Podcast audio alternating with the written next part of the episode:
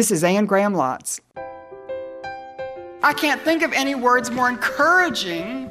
Jesus is coming.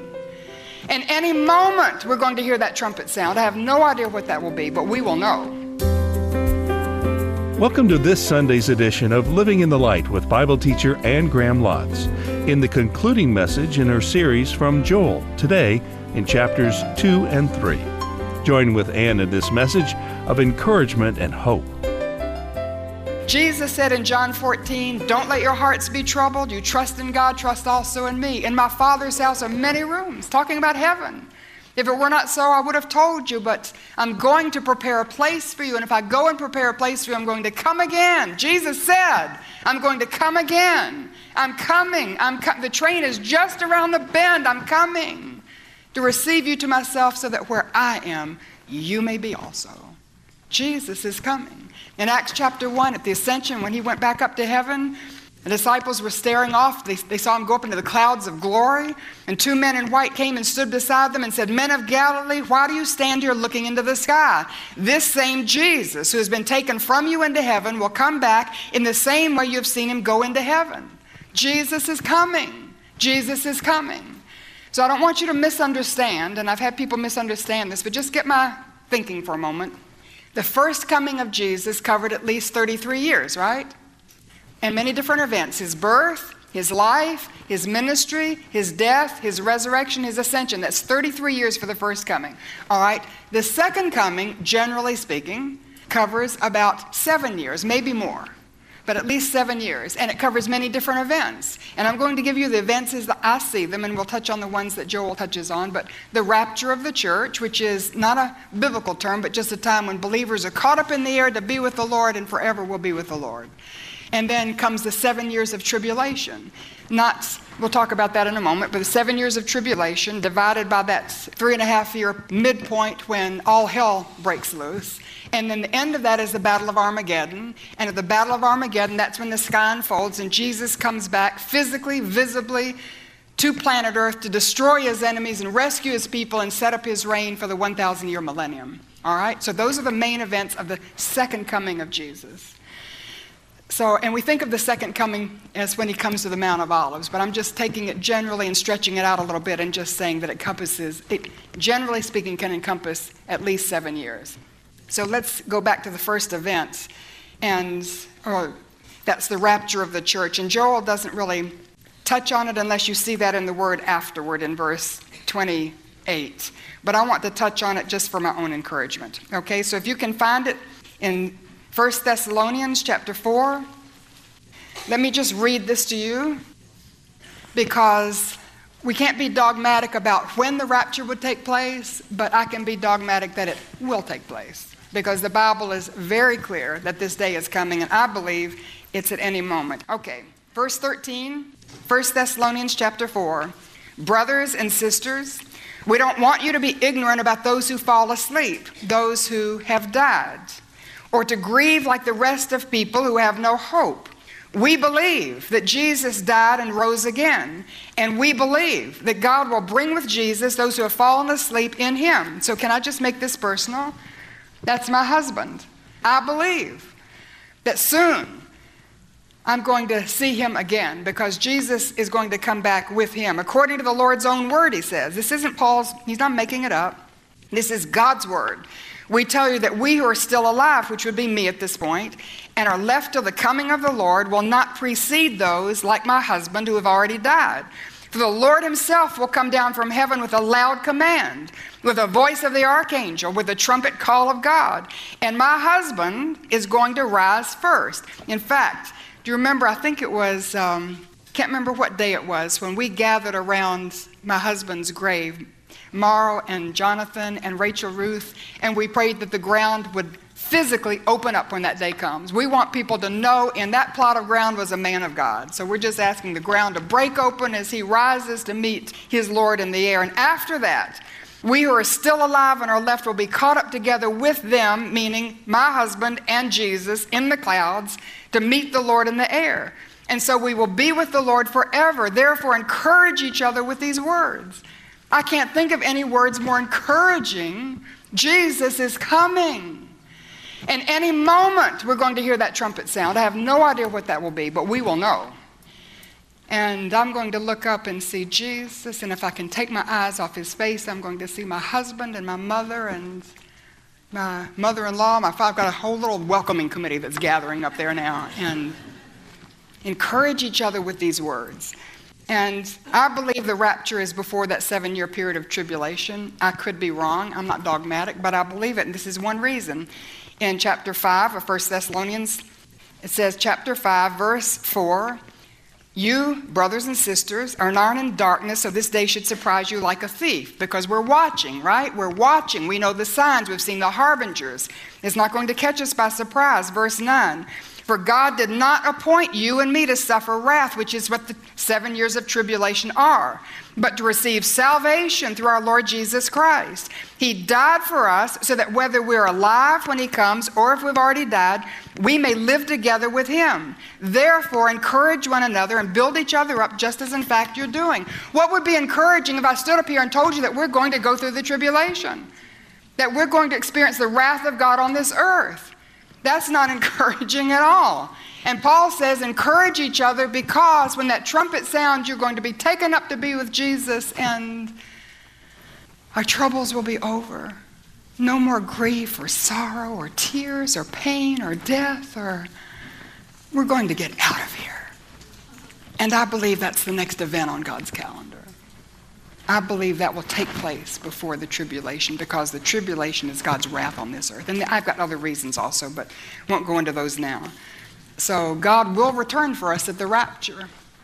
And then the next event, I believe, will be the tribulation. And he just touches on it in Joel just very briefly, but I will tell you when I believe the tribulation begins, according to Daniel. And it begins with that signing of the peace treaty. So when Israel signs a peace treaty with her Arab neighbors and her enemies, and that peace treaty is brokered by a world leader. And I don't know what his name is, but the Bible describes him as a man of perdition, a man of lawlessness. He is the Antichrist, the Anticristo, the substitute for God. He presents himself as that, substitute for Jesus on this earth. And he brokers a deal, and so there's peace, peace, and everybody thinks the situation has been solved. When that peace treaty is signed, you can count from that day to the day Jesus comes to the Mount of Olives, seven years, all right? That's what triggers the tribulation. So I know we won't go through the last three and a half years of the tribulation, maybe the first three and a half, it's just I don't believe that. So that's what starts the seven years of tribulation. That starts the time clock, the signing of that peace treaty. So the tribulation will also be marked with signals from heaven, because God doesn't sneak up and judge us by surprise. He warns us first, and one of the ways he warns us, he signals us from the heavens. And that's why I just look now, we're not in the tribulation, but God has been signaling us that he's about to do something. I told you two thousand fourteen we had two total solar eclipses, two total lunar eclipses in two thousand fourteen and fifteen. They, they fell on the same Jewish feast days, interestingly enough. two thousand sixteen, we had two total solar eclipses, three supermoons. I saw it when I went up to my cabin. It's spectacular. On August twenty-seventh, there was a very unusual, rare conjunction of Jupiter and Venus. And there's a wonderful man who spends hours and hours studying the heavens and studying the stars. And he's written me pages and pages. I've watched hours and hours of D V Ds. His name is Jim Dodge. And he says that that was the Bethlehem star. He goes back to right before Jesus was born, and there was that same conjunction of Jupiter and Venus. And on August twenty-seventh, I wasn't where I could see it. I was up in the mountains, and I couldn't see it for the trees and the peaks. And but I have a friend in California, and she had forgotten about it, but she said that she's a pastor's wife, and Vicki Bentley, her husband Ray, was preaching that Sunday night, and he was preaching on this, the, the signs and the signals, and they walked out of church, and she said right up there in the heavens was that conjunction. She, it was absolutely brilliant, breathtaking, and she remembered that's what that is. It's a conjunction that tells us the king is coming. So September ninth, the Solar Dynamics Observatory, you can find this on NASA's website, witnessed a rare double eclipse. Very extremely rare. I don't think it's ever been photographed before, where the earth and the moon pass in front of the sun at the same time. God is signaling us. And during the tribulation, He will signal also, because that's what it says going back to Joel in uh, chapter two, verse thirty. I will show wonders in the heavens and on the earth, blood and fire and billows of smoke. That can also be a result of war. The sun will be turned to darkness, that's an eclipse. The moon turned to blood, that's an eclipse, before the coming of the great and dreadful day of the Lord. So there are going to be more signals from the heavens, because the heavens declare the glory of God. And God will use everything he can have at his disposal, including in Revelation. He sends the angels through the heavens to declare the gospel to the world. So he signals us from the heavens during the tribulation period. But he not only signals us from the heavens, he stirs in our hearts. In verse thirty-two, he says, everyone who calls on the name of the Lord will be saved. Now, this is after, I believe, the rapture. So think of the church. Every believer is gone. All those who have received Christ by faith are out of here. So the world is completely devoid of any believer, any follower of Jesus. But think of the people that are left behind. And those of you who are grieved, you're not encouraged by these words, because you have family members and you have friends and neighbors who have not placed their faith in Jesus. And you know if Jesus comes back, they're going to be left to go through that period of tribulation. And, and that may be so. So I'm not going to try to soften that, because there's some people that I know and friends that have told me, family members who are still shaking their fist in God's face and just refusing to repent of sin, refusing to believe this and rejecting him. And if that happens when the rapture takes place and they're left behind, listen to me, I wonder if all of a sudden the pieces will fall in place. They say, oh my goodness, I remember what Anne said. I remember what so-and-so told me. Oh God, it's all true. And suddenly the scales fall off and they understand and they see, and everyone who calls on the name of the Lord will be saved. Jesus is still in the saving business, okay? Spiritually speaking, they can confess their sin, repent of their sin, turn to God, and he will save them.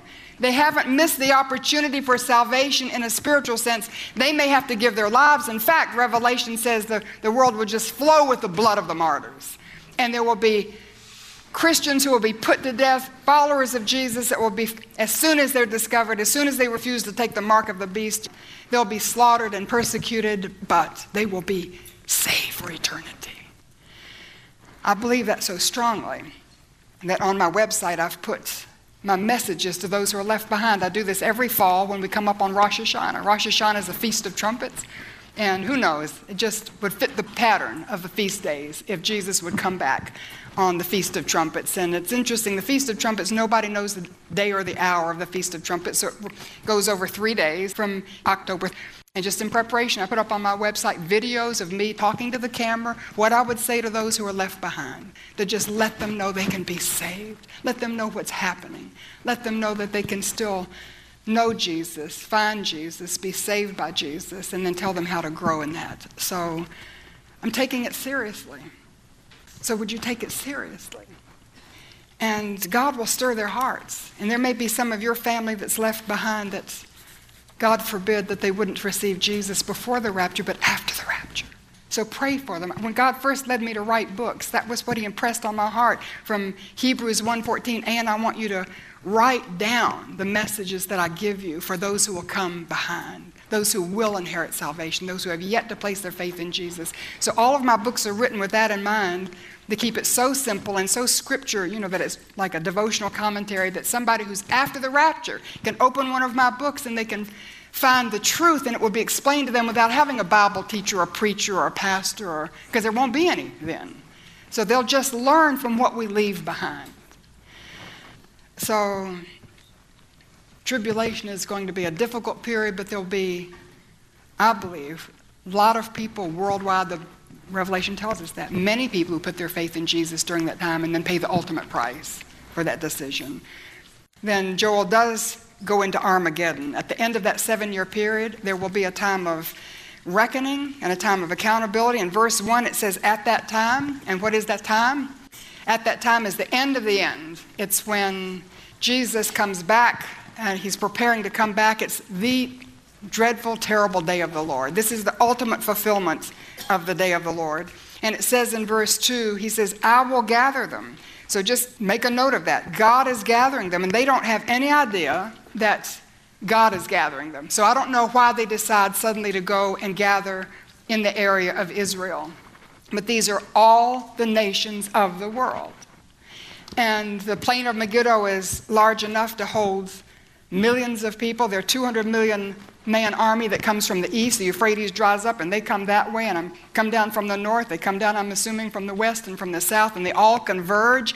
And maybe they're going after the oil. Maybe they're just coming once and for all to push Israel into the sea. Maybe it's an utter rebellion against the Antichrist, who at that three and a half year period breaks that treaty and sets himself up in Jerusalem as God and demands to be worshipped and pours out persecution on those who don't, and the whole world rebels against him and everything falls apart and it's just hell on earth. And maybe that's why they're coming, in just utter rebellion against the Antichrist. But God is saying, that's what they think, I'm gathering them. And he gathers all the nations of the world. And Joel Rosenberg gave six reasons from this passage that God is gathering the nations of the world to judge them. Verse two, to judge them because they have scattered Israel and the Jewish people among the nations. Verse two, he will judge them because they have divided up the land of Israel, which the Lord describes, notice, as my land. Three, for selling the Jewish people into slavery in verse three and verse five. Also in verse three, for engaging in sex trafficking. In verse five, for stealing treasures from the Lord, and it indicates the temple has been rebuilt, so I don't know if they steal from that or maybe just the natural gas, the oil, the whatever they're stealing from Israel. And six, for murdering Jews and shedding Jewish blood in verses nineteen and twenty-one. And some of these atrocities, of course, have been committed through throughout history. But at this stage, it will be committed like it's on steroids. And it will be incredible during the tribulation. And so God is holding the nations of the world accountable. And in verse nine, he says, proclaim this among the nations, prepare for war. Rouse the warriors, let all the fighting men draw near and attack. And look at this, this is the opposite of a millennium. Beat your plowshares into swords, your pruning hooks into spears. Let the weakling say, I'm strong. And so he involves entire, in verse eleven, come quickly, all you nations from every side. The entire world is gathered, not every person living on planet Earth, but you know what I mean. All the nations of the world represented by their armies, their leaders, their kings, their presidents, they all gather. And they think it's for whatever reason, and God is gathering them because once and for all, he's going to judge them. He gathers them for judgment. In verse twelve, let the nations be roused, let them advance in the valley of Jehoshaphat. That's the Kidron Valley between the Mount of Olives and Jerusalem. No way all those armies could fit there, so I'm assuming the leaders and the kings and the presidents, they gather in the valley while the armies spread out in the valley of Megiddo, and he gathers them in that valley of Jehoshaphat, which means God is the judge. They're so blind, you know, they just have no idea that God is setting them up. And Isaiah sixty-three, this is a passage God gave me recently, but it just describes the moment. In verse one, Isaiah sixty-three.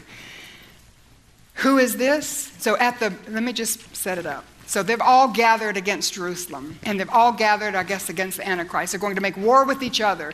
So they've aimed their missiles, their guns, they've turned their battleships, they've got their nuclear weapons deployed, and everything is ready to just go after each other. Jesus said, if he didn't intervene, they would destroy the human race. They would blow up the planet. So all the weaponry, all the arsenals, all the weapons of mass destruction, all gathered there. And Isaiah sixty-three says, who is this? Robed in splendor, striding forth in the greatness of his strength. And Jesus responds, it is I, speaking in righteousness, mighty to save. And so we ask, why are your garments red when the sky unfolds and he comes back and his garments are red like one treading from the winepress? And he says, I have trodden the winepress alone from the nations. No one was with me. I trampled them in my anger and trod them down in my wrath, and their blood spattered my garments, and I stained all my clothing. For the day of vengeance was in my heart, and the year of my redemption has come. And he was appalled that no one gave him support, but he didn't need it. He's going to do this by himself. I trampled the nations in my anger and my wrath. I made them drunk, and I poured their blood on the ground. That day is coming. He's coming to judge and destroy the guys who have rebelled against him, defied him, led the world in wickedness and rebellion. Consider what Joel Rosenberg said here last year, and he's given me permission to use this, but Joel said, let the United Nations be warned.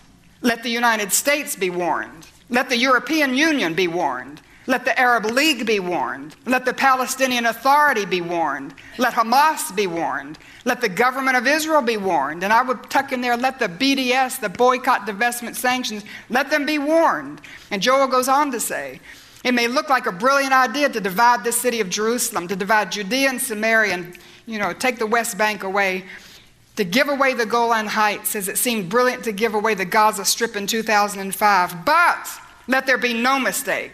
The Word of God warns us in no uncertain terms that judgment is coming for all who divide Israel, who divide Jerusalem, who scatter and oppress and mistreat the Jewish people. For many, a Palestinian state seems wise, fair, and just, but willfully disobeying the Word of God is never wise, never fair, never just, and it comes with consequences.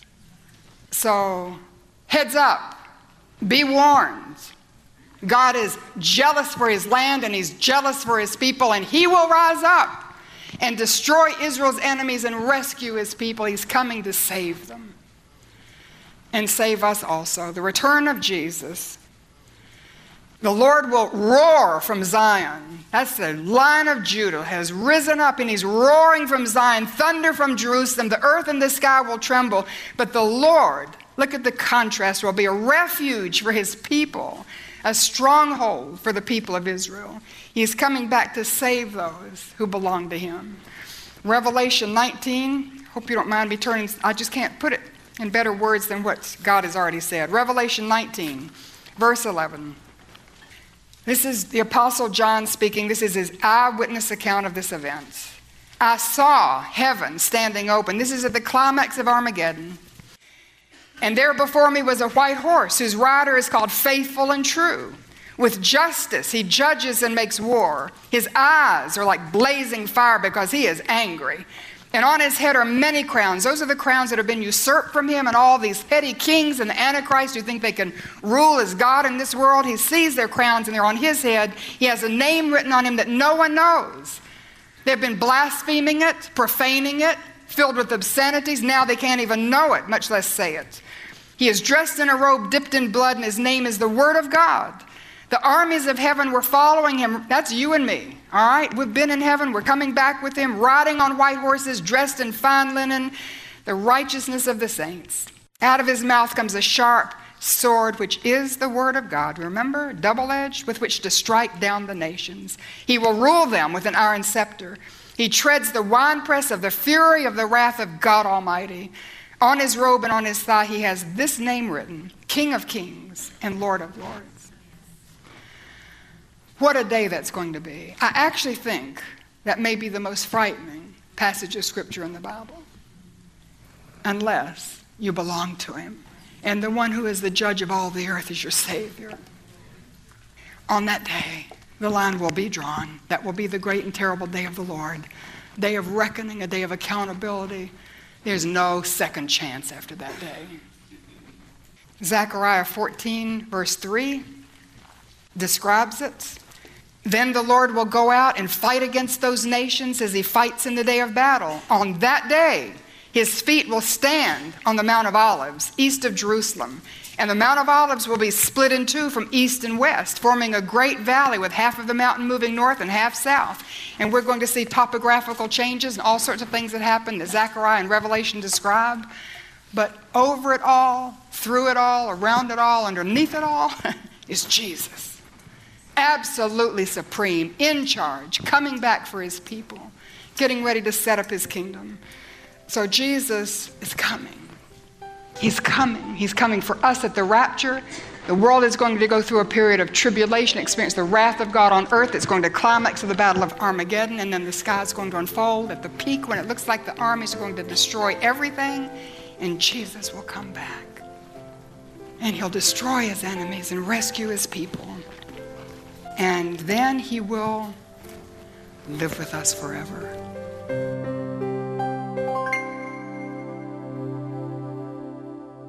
Plan to join us every week on Living in the Light as Anne Graham Lotz brings her insights and teaching from God's Word. And don't forget to take advantage of the many free resources at Anne Graham Lotz dot org, including Anne's daily blog that makes a perfect devotional reading. Thank you for being with us today.